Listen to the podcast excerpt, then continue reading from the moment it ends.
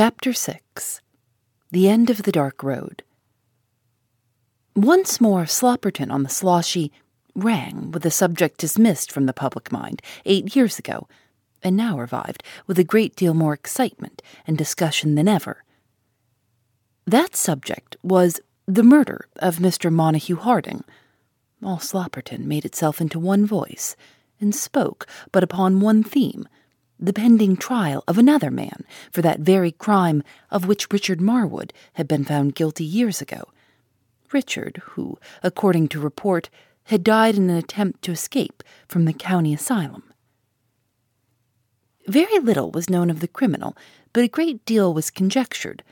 A great deal more was invented, and ultimately most conflicting reports were spread abroad by the citizens of Slopperton every one of whom had his particular account of the seizure of de Marolles, and every one of whom stood to his view of the case with a pertinacity and fortitude worthy of a better cause. Thus, if you went into High Street, entering that thoroughfare from the marketplace, you would hear how this de Marolles was a French nobleman who had crossed the Channel in an open boat on the night of the murder, walked from Dover to Slopperton, not above two hundred miles by the shortest cut, and gone back to Calais in the same manner. If, staggered by the slight discrepancies of time and place in this account of the transaction, you pursued your inquiries a little further down the same street, you would very likely be told that de Marolles was no Frenchman at all, but the son of a clergyman in the next county, whose unfortunate mother was at that moment on her knees in the throne room at Buckingham Palace, soliciting his pardon on account of his connection with the clerical interest. If this story struck you as more romantic than probable, you had only to turn the corner into Little Market Street, rather a low neighborhood, and chiefly inhabited by butchers and the tripe and cowheel trade, and you might sup full of horrors, the denizens of this locality laboring under the fixed conviction that the prisoner then lying in Slopperton jail was neither more nor less than a distinguished burglar, long the scourge of the United Kingdoms of Great Britain and Ireland, and guilty of outrages and murders innumerable. There were others who confined themselves to animated and detailed descriptions of the attempted escape and capture of the accused. These congregated at street corners and disputed and gesticulated in little groups, one man often dropping back from his companions and taking a wide berth on the pavement to give his particular story the benefit of illustrative action. Some stories told how the prisoner had got halfway to America concealed in the paddle wheel of a screw steamer. Others gave an animated account of his having been found hidden in the corner of the engine room, where he had lain concealed for fourteen days without either bite or sup. Others told you he had been furled up in the fore topsail of an American man of war. Others related how he had made the passage in the main top of the same vessel, only descending in the dead of the night for his meals and paying the captain of the ship a quarter of a million of money for the accommodation. As to the sums of money he had embezzled in his capacity as banker, they grew with every hour, till at last Slopperton turned up its nose at anything under a billion for the sum total of his plunder. The assizes were looked forward to with such eager expectation and interest as never had been felt about any other assizes within the memory of living Slopperton. And the judges and barristers on this circuit were the envy of judges and barristers on other circuits, who said bitterly that no such case ever came across their way, and that it was like Prius Q.C.'s luck to be counsel for the prosecution in such a trial, and that if Nisi whom the Count de Marolles had entrusted with his defense, didn't get him off, Nisi deserved to be hung in lieu of his client. It seemed a strange and awful instance that Raymond Marolles, having been taken in his endeavor to escape in the autumn of the year, had to await the spring assizes of the following year for his trial, and had, therefore, to drag out even a longer period in his solitary cell than Richard Marwood, the innocent victim of circumstantial evidence, had done years before. Who shall dare to enter this man's cell? Who shall dare to look into this hardened heart? Who shall follow the dark and terrible speculations of this perverted intellect? At last the time, So welcome to the free citizens of Slopperton, and so very unwelcome to some of the denizens in the jail, who preferred awaiting their trial in that retreat to crossing the briny ocean for an unlimited period as the issue of that trial. At last, the assize time came round once more.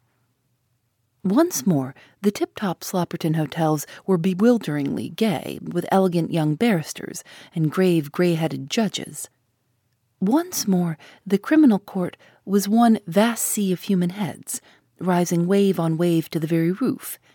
And once more, every eager eye was turned towards the dock in which stood the elegant and accomplished Raymond, Count de Marolles, alias Jabez North, sometime pauper of the Slopperton on the Sloshy Union afterwards usher in the academy of Dr. Tappenden, charged with the wilful murder of Montague Harding, also of Slopperton, eight years before.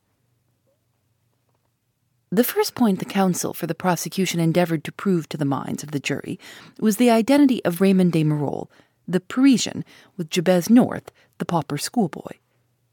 This hinged chiefly upon his power to disprove the supposed death of Jabez North in which all Slopperton had hitherto firmly believed. Dr. Tappenden had stood by his usher's corpse. How, then, could that usher be alive and before the Slopperton jury today? But there were plenty to certify that here he was in the flesh, this very Jabez North, whom so many people remembered, and had been in the habit of seeing eight years ago. They were ready to identify him, in spite of his dark hair and eyebrows. On the other hand, there were some who had seen the body of the suicide, found by Peters the detective on the heath outside Slopperton, and these were as ready to declare that the aforementioned body was the body of Jabez North, the usher to Dr. Tappenden, and none other. But when a rough looking man, with a mangy fur cap in his hand and two greasy locks of hair carefully twisted into limp curls on either side of his swarthy face, which curls were known to his poetically and figuratively disposed friends as Newgate knockers. When this man, who gave his name to the jury as Slithery Bill, or seeing the jury didn't approve of this cognomen, Bill Withers, if they liked it better, was called into the witness box, his evidence, sulkily and rather despondingly given as from one who says, It may be my turn next, threw quite a new light upon the subject. Bill Withers was politely asked if he could remember the summer. Yes, Mr. Withers could remember the summer, was out of work that summer, and made the marginal remark that them as couldn't live might starve or steal, for all Slopperton folks cared. Was again politely asked if he remembered doing one particular job of work that summer.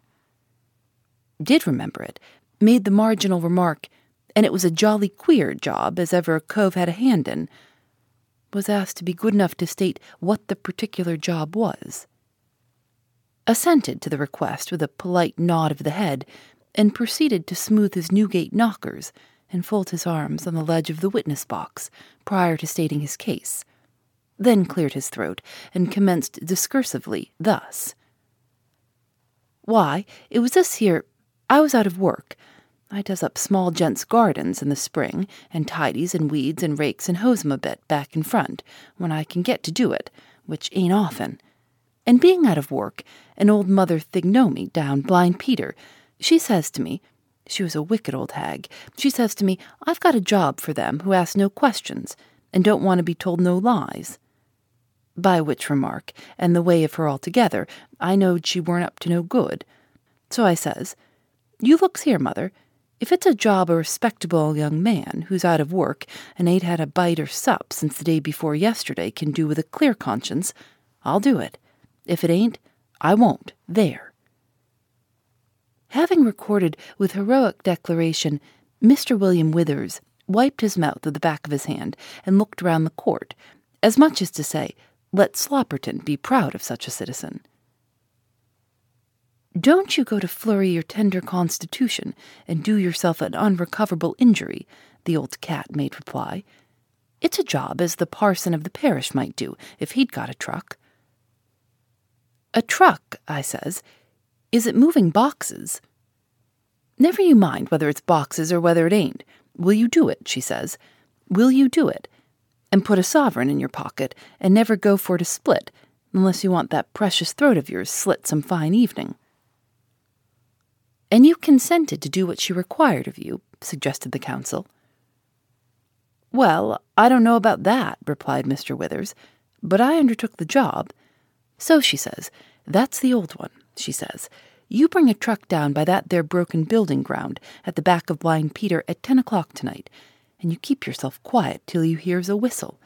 When you hear a whistle, she says, bring your truck around to our front door. This here's all you've got to do, she says, besides keeping your tongue between your teeth.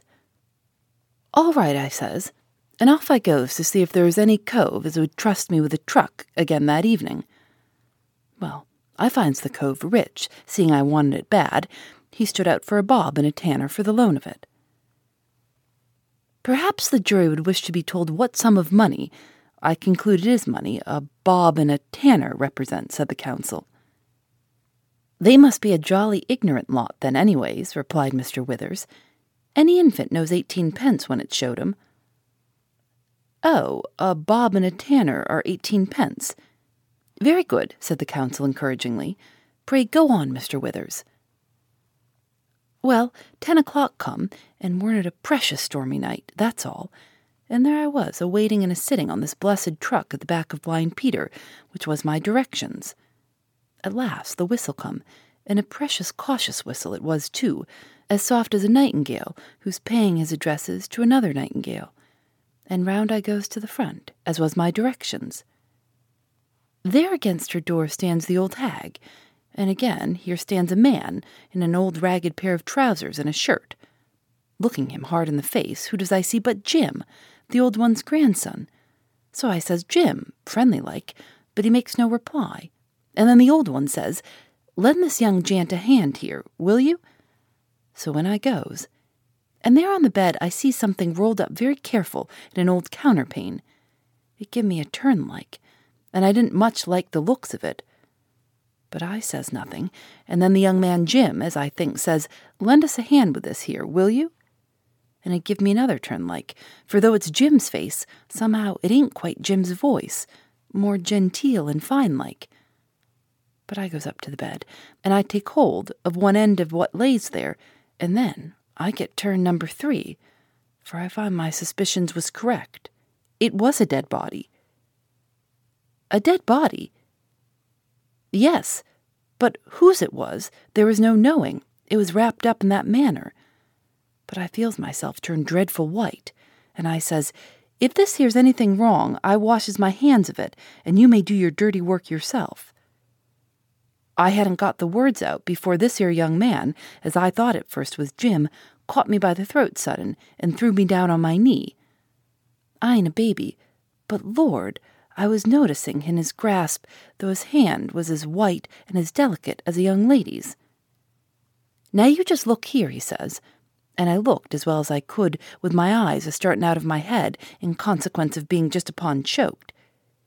You see through with this, and with his left hand he takes a pistol out of his pocket. You refuse to do what we want done, or you go being nosy or in any way ill convenient, and it's the last time as ever you'll have the chance of so doing. Get up, he says, as if I was a dog, and I gets up, and I agrees to do what he wants. But there was there that devil in that young man's eye that I began to think it was best not to go with him. Here Mr. Withers paused for refreshment after his exertions, and blew his nose very deliberately on a handkerchief which, from its dilapidated condition, resembled a red cotton cabbage net. Silence reigned throughout the crowded court, broken only by the scratching of the pen with which the counsel for the defense was taking notes of the evidence, and the fluttering of the leaves of the reporters' pocketbooks as they threw off page after page of flimsy paper. The prisoner at the bar looked straight before him. The firmly compressed lips had never once quivered. The golden fringed eyelashes had never drooped. Can you tell me, said the counsel for the prosecution, whether you have ever since that night seen this young man who so closely resembled your old friend Jim? Never seen him since, to my knowledge. There is a flutter in the crowded court, as if every spectator had simultaneously drawn a long breath. Till today. Till today, said the counsel. This time it was more than a flutter, it was a subdued murmur that ran through the listening crowd. Be good enough to say if you can see him at this present moment. I can, replied Mr. Withers. That's him, or my name ain't the one that I believe it to be. And he pointed with a dirty but decided finger at the prisoner at the bar. The prisoner slightly elevated his arched eyebrows, as if he would say, This is a pretty sort of witness to hang a man of my standing. Be so good as to continue your story, said the counsel. Well, I does what he tells me, and I lays the body with his help on the truck. Now, he says, follow this here old woman, and do everything that she tells you, or you'll find it considerably worse for your future happiness. With which he slams the door upon me, the old one and the truck, and I sees no more of him. Well, I follows the old one through a lot of lanes and back slums, till she leaves the town behind, and gets right out upon the heath, and she crosses over the heath till she comes to where it's precious lonely, yet the hedge of the pathway like, and here she tells me to leave the body, and here shifts it off the truck and lays it down upon the grass, and it was a raining heavens hard and a thundering and a lightning. And now she says, What you've got to do is to go back from where's you come from, and lose no time about it, and take notice, she said, if ever you speaks or jabbers about this here business, it'll be the end of your jabbering in this world. With which she looks at me like an old witch, as she was, and points with her skinny arm down the road. So I walks my chalks, but I doesn't walk 'em very far, and presently I sees the old hag a running back towards the town as fast as ever she could tear. Oh, I says, you are a nice lot, you are, but I'll see who's dead, in spite of you. So I crawls up there where they'd left the body, and there it was, sure enough, but all uncovered now, the face a staring up at the black sky, and it was dressed, as far as I could make out, quite like a gentleman, all in black. But it was so jolly dark I couldn't see the face, when all of a sudden, while I was kneeling down and looking at it, there comes one of the longest flashes of lightning as I ever remember, and in the blue light I sees the face plainer than I could have seen it in the day. I thought I should have fell down all of a heap. It was Jim, Jim himself, as I knowed as well as I ever knowed myself, dead at my feet. My first thought was as how that young man, as was so like Jim, had murdered him. But there weren't no marks of violence nowheres about the body. Now I hadn't in my own mind any doubts as how it was Jim. But still, I says to myself, I says, everything seems topsy turvy like this night so I'll be sure. So I takes up his arm and turns up his coat sleeve. Now, why I does this is here. There was a young woman Jim was uncommon fond of. Her name was Bess, though he and many more called her for short Silikins. And one day, when me and Jim was at a public, we happened to fall in with a sailor, who we both met before he went to sea. So he was a tellin' of us of his adventures and such like, and then he said promiscuous, I'll show you something pretty. And sure enough, he slipped up the sleeve of his air Guernsey, and there, all over his arm, was all manner of all sorts of pictures done with gunpowder, such as anchors and Rule Britannias and ships in full sail on the backs of flying alligators. So Jim takes quite a fancy to this here, and he says, I wish, Joe, the sailor's name being Joe, I wish, Joe, as how you'd do me my young woman's name and a wreath of roses on my arm, like that there, Joe says and so I will and welcome. And sure enough, a week or two afterwards, Jim comes to me with his arm like a picture book, and Bess as large as life just above the elbow joint. So I turns up his coat sleeve and waits for a flash of lightning.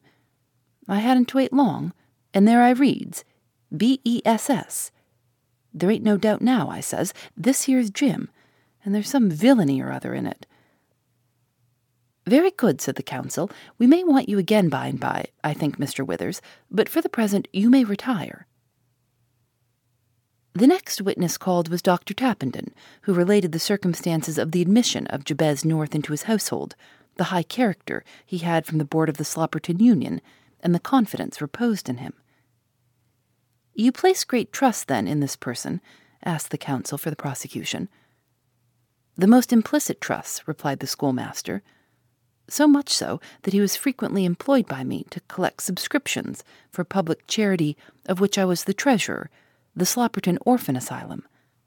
I think it only right to mention this, as on one occasion it was the cause of his calling upon the unfortunate gentleman who was murdered.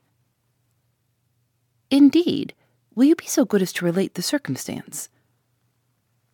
I think it was about three days before the murder, when one morning, at a little before twelve o'clock, that being the time at which my pupils are dismissed from their studies for an hour's recreation, I said to him, Mr. North, I should like you to call upon this Indian gentleman who is staying with Mrs. Marwood, and whose wealth is so much talked of. Pardon me, you said whose wealth is so much talked of. Can you swear to having made that remark? I can. Pray continue, said the counsel. I should like you, I said, to call upon this Mr. Harding and solicit his aid for the orphan asylum. We are sadly in want of funds. I know, North, your heart is in the work, and you will plead the cause of the orphans successfully. You have an hour before dinner, it is some distance to the Black Mill, but you can walk fast there and back. He went accordingly, and on his return brought a five pound note which Mr. Harding had given him. Dr. Tappenden proceeded to describe the circumstance of the death of the little boy in the usher's apartment on the very night of the murder. One of the servants was examined who slept on the same floor as North, and who said she had heard strange noises in his room that night, but had attributed the noises to the fact of the usher sitting up to attend upon the invalid. She was asked what were the noises she had heard. I heard someone open the window and shut it a long while after. How long do you imagine the interval to have been between the opening and shutting of the window? asked the counsel. About two hours, she replied, as far as I could guess. The next witness for the prosecution was the old servant, Martha. Can you remember ever having seen the prisoner at the bar? The old woman put on her spectacles and steadfastly regarded the elegant Monsieur de Marolles, or Jabez North, as his enemies insisted on calling him. After a very deliberate inspection of that gentleman's personal advantages, rather trying to the feelings of the spectators, Mrs. Martha Jones said, rather obscurely, He had light hair then. He had light hair then, you mean, I conclude, said the counsel, that at the time of your first seeing the prisoner, his hair was of a different color from what it is now. Supposing that he had dyed his hair, as it is not an uncommon practice, can you swear that you have seen him before today? I can. On what occasion? asked the counsel. Three days before the murder of my mistress's poor brother, I opened the gate for him. He was very civil spoken, and admired the garden very much and asked me if he might look about it a little. He asked you to allow him to look about the garden. Pray, was this as he went in or as he went out? It was when I let him out. And how long did he stay with Mr. Harding? Not more than ten minutes. Mr. Harding was in his bedroom. He had a cabinet in his bedroom in which he kept papers and money, and he used to transact all of his business there, and sometimes would be there till dinner time. Did the prisoner see him in his bedroom? He did. I showed him upstairs myself. Was anybody in the bedroom with Mr. Harding when he saw the prisoner? Only his servant. He was always with him. And when you showed the prisoner out, he asked to be allowed to look at the garden. Was he long looking about? Not more than five minutes. He looked more at the house than the garden. I noticed him looking at Mr. Harding's window, which is on the first floor he took particular notice of a very fine creeper that grows under the window. Was the window on the night of the murder fastened or not? It never was fastened. Mr. Harding always slept with his window a little way open. After Martha had been dismissed from the witness box, the old servant of Mr. Harding, who had been found living with a gentleman in London, was duly sworn prior to being examined. He remembered the prisoner at the bar, but made the same remark as Martha had done about the change in color of his hair.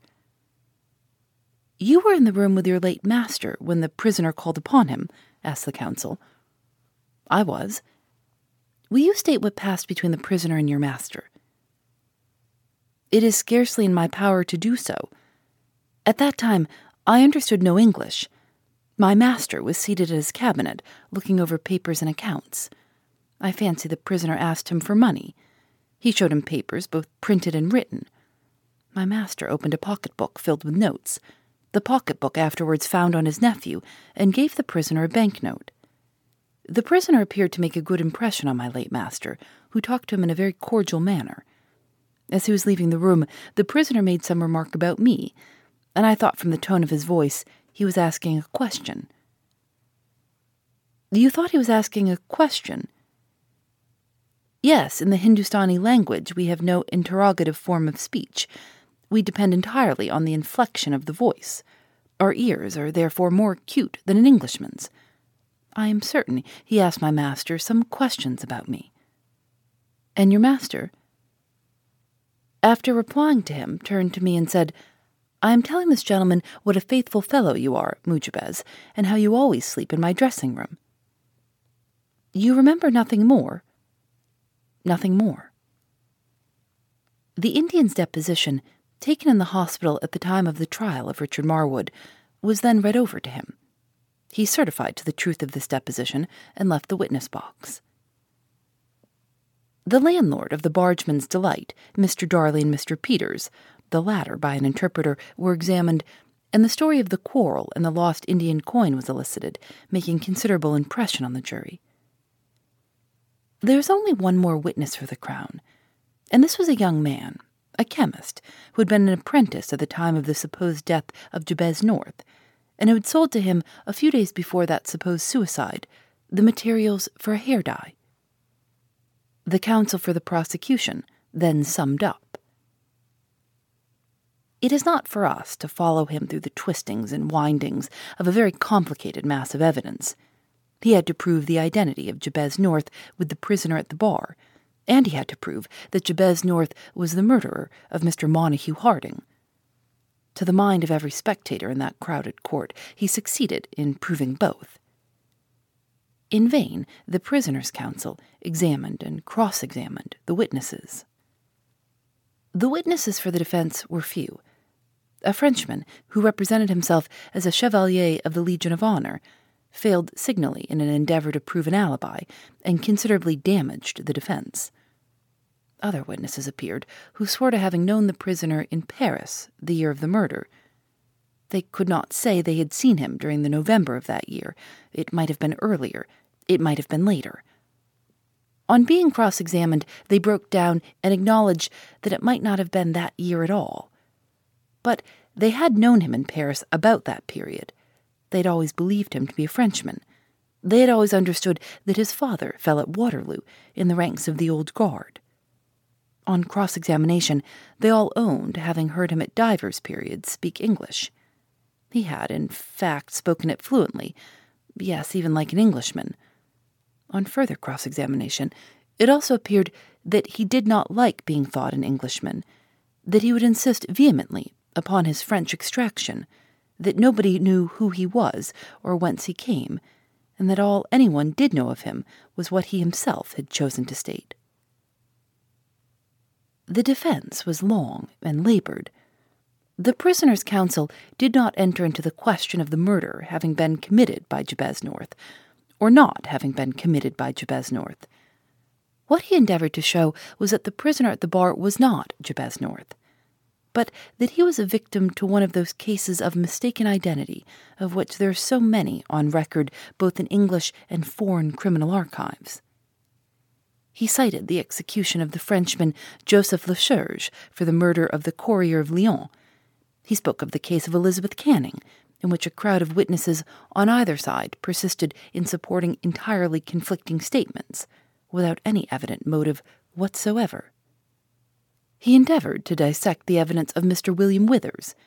He sneered at that worthy citizen's wholesale slaughter of the English of her most gracious majesty and subjects. He tried to overthrow that gentleman by ten minutes he did his best to damage him by puzzling him as to whether the truck he spoke of had two legs and one wheel, or two wheels and one leg, but he tried in vain. Mr. Withers was not to be damaged. He stood as firm as a rock, and still swore that he carried the dead body of Jim Lomax out of Blind Peter and on to the heath, and that the man who commanded him so to do was the prisoner at the bar. Neither was Mr. Augustus Darley to be damaged, nor yet the landlord of the Bargeman's Delight, who, in spite of all cross examination, preserved a gloomy and resolute attitude, and declared that that young man at the bar, which his hair was then light, had a row with a young woman in the tap room, and throwed that there gold coin to her, which she chucked it back savage.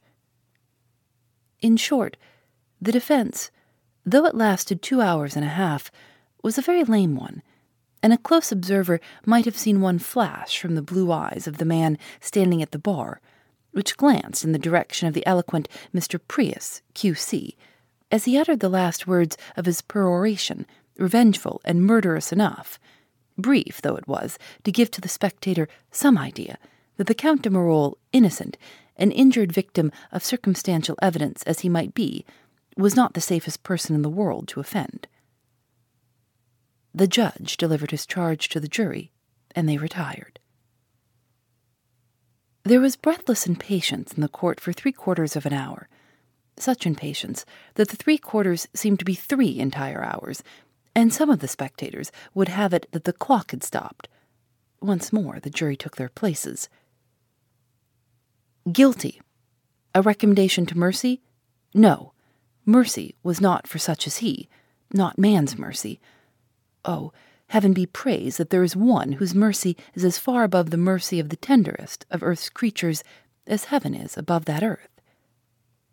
Who shall say where is the man so wicked he may not hope for compassion there? The judge put on the black cap and delivered the sentence To be hanged by the neck. The Count de Marolles looked round at the crowd.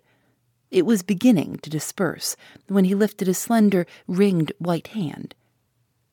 He was about to speak. The crowd, swaying hither and thither before, stopped as one man as one man, nay, as one surging wave of the ocean, changed in a breath to stone. He smiled a bitter, mocking, defiant smile. Worthy citizens of Slopperton, he said, his clear enunciation ringing through the building, distinct and musical. I thank you for the trouble you have taken this day on my account. I have played a great game, and I have lost a great stake. But remember, I first won that stake, and for eight years held it and enjoyed it. I have been the husband of one of the most beautiful and richest women in France. I have been a millionaire, and one of the wealthiest merchant princes of the wealthy South. I started from the workhouse of this town. I never in my life had a friend to help me or relation to advise me. To man, I owe nothing. To God, I owe only this a will as indomitable as the stars he made which have held their course through all time. Unloved, unaided, unprayed for, unwept, motherless, fatherless, sisterless, brotherless, friendless, I have taken my own road and have kept to it, defying the earth on which I have lived and the unknown powers above my head. That road has come to an end and brought me here. So be it. I suppose, after all, the unknown powers are strongest. Aye, gentlemen, I am ready. He bowed and followed the officials who led him from the dock to a coach waiting for him at the entrance to the court. The crowd gathered round him with scared faces and eager eyes.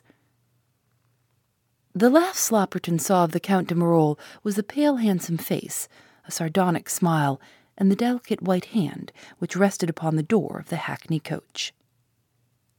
Next morning, very early, Men with grave faces congregated at street corners and talked together earnestly. Through Slopperton, like wildflower, spread the rumor of something which had only been darkly hinted at the jail. The prisoner had destroyed himself. Later in the afternoon, it was known that he had bled himself to death by means of a lancet, not bigger than a pin, which he had worn for years concealed in a gold ring of massive form and exquisite workmanship. The jailer had found him at six o'clock on the morning after his trial, seated, with his bloodless face lying on the little table of his cell, white, tranquil, and dead. The agents from an exhibition of waxworks, and several phrenologists came to look at and take casts of his head and mass of the handsome and aristocratic face.